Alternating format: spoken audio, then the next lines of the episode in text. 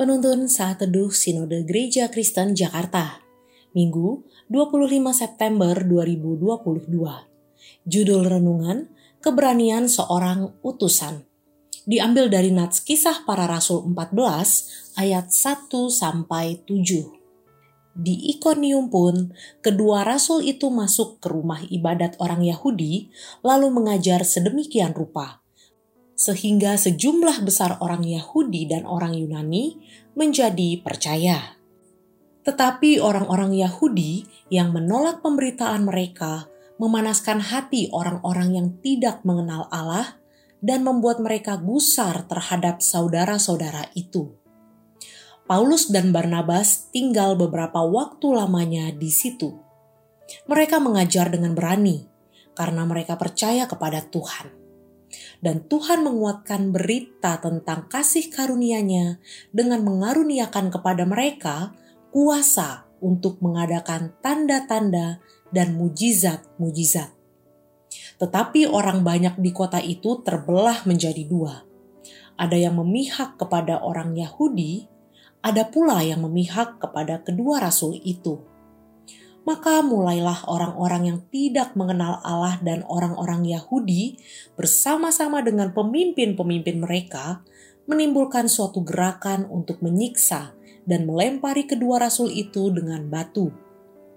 Setelah rasul-rasul itu mengetahuinya, menyingkirlah mereka ke kota-kota di Likaonia, yaitu Listra dan Derbe dan daerah sekitarnya.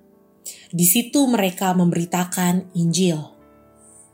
Dalam sebuah kerajaan, tentu rajalah yang berkuasa dalam pengambilan keputusan.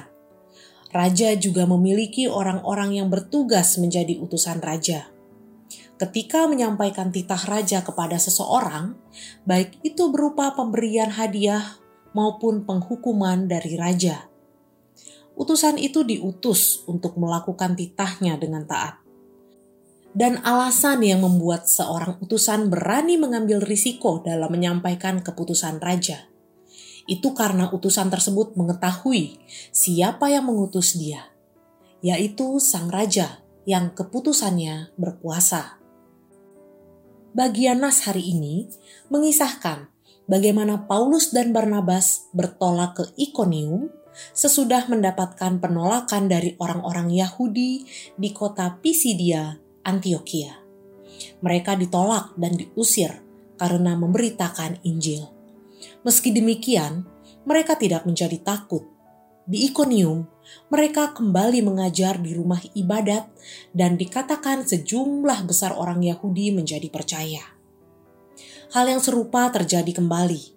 Orang-orang Yahudi yang menolak pemberitaan mereka menghasut orang-orang yang tidak mengenal Allah dan membuat mereka menjadi ragu akan pemberitaan Paulus dan Barnabas. Apakah Paulus dan Barnabas menjadi takut? Dalam ayat 3, jelas dikatakan mereka mengajar dengan berani karena mereka percaya kepada Tuhan. Paulus dan Barnabas tidak takut karena mereka tahu siapa yang mengutus mereka, yaitu Tuhan yang akan menguatkan berita yang mereka sampaikan dan mengaruniakan mereka kuasa untuk mengadakan tanda-tanda dan mujizat. Mungkin kita juga pernah mengalami hal yang sama seperti Paulus dan Barnabas. Ketika kita memberitakan Injil, ada orang-orang yang tidak senang. Kita ditolak, bahkan mungkin pernah diusir. Mari belajar dari Paulus dan Barnabas. Jangan takut. Harus berani, meski harus mengambil risiko untuk ditolak karena kita tahu siapa yang mengutus kita. Jangan takut, terus beritakan Injil, Tuhan yang mengutus kita. Amin.